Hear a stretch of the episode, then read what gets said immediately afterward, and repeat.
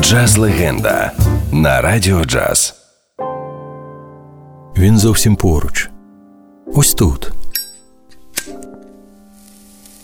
Запалює свою вічну ментолову цигарку і оксамитовим досконалим голосом розповідає історії кохання і життя тільки вам. Його дикція бездоганна настільки, що мало хто здогадується, що він афроамериканець.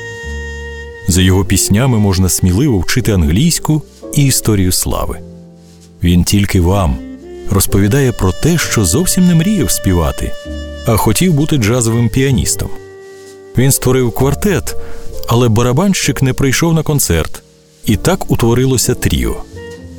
Тріо, яке одразу підкорило публіку і принесло йому славу. Заспівав він випадково, коли п'яний відвідувач концерту вимагав свою улюблену пісню. А от зараз чуєте? Він розповідає про те, як за ним ганявся куклус клан. А він зміг потрапити не тільки на радіо, а й на телебачення, де вів власні шоу.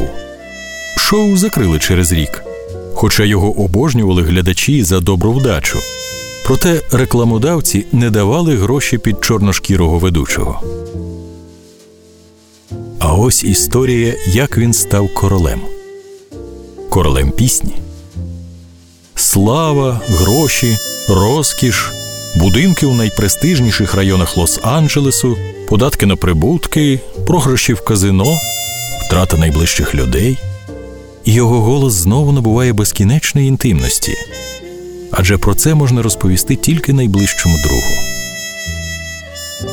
От історія про те, як за нього донині борються джазмени і естрадні музиканти.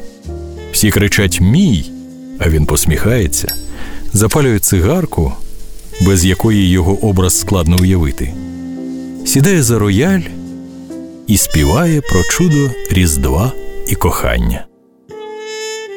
І співає він тільки для вас. Батьки назвали його Натаніель Адамс Коулс. Публіка нарікла його королем.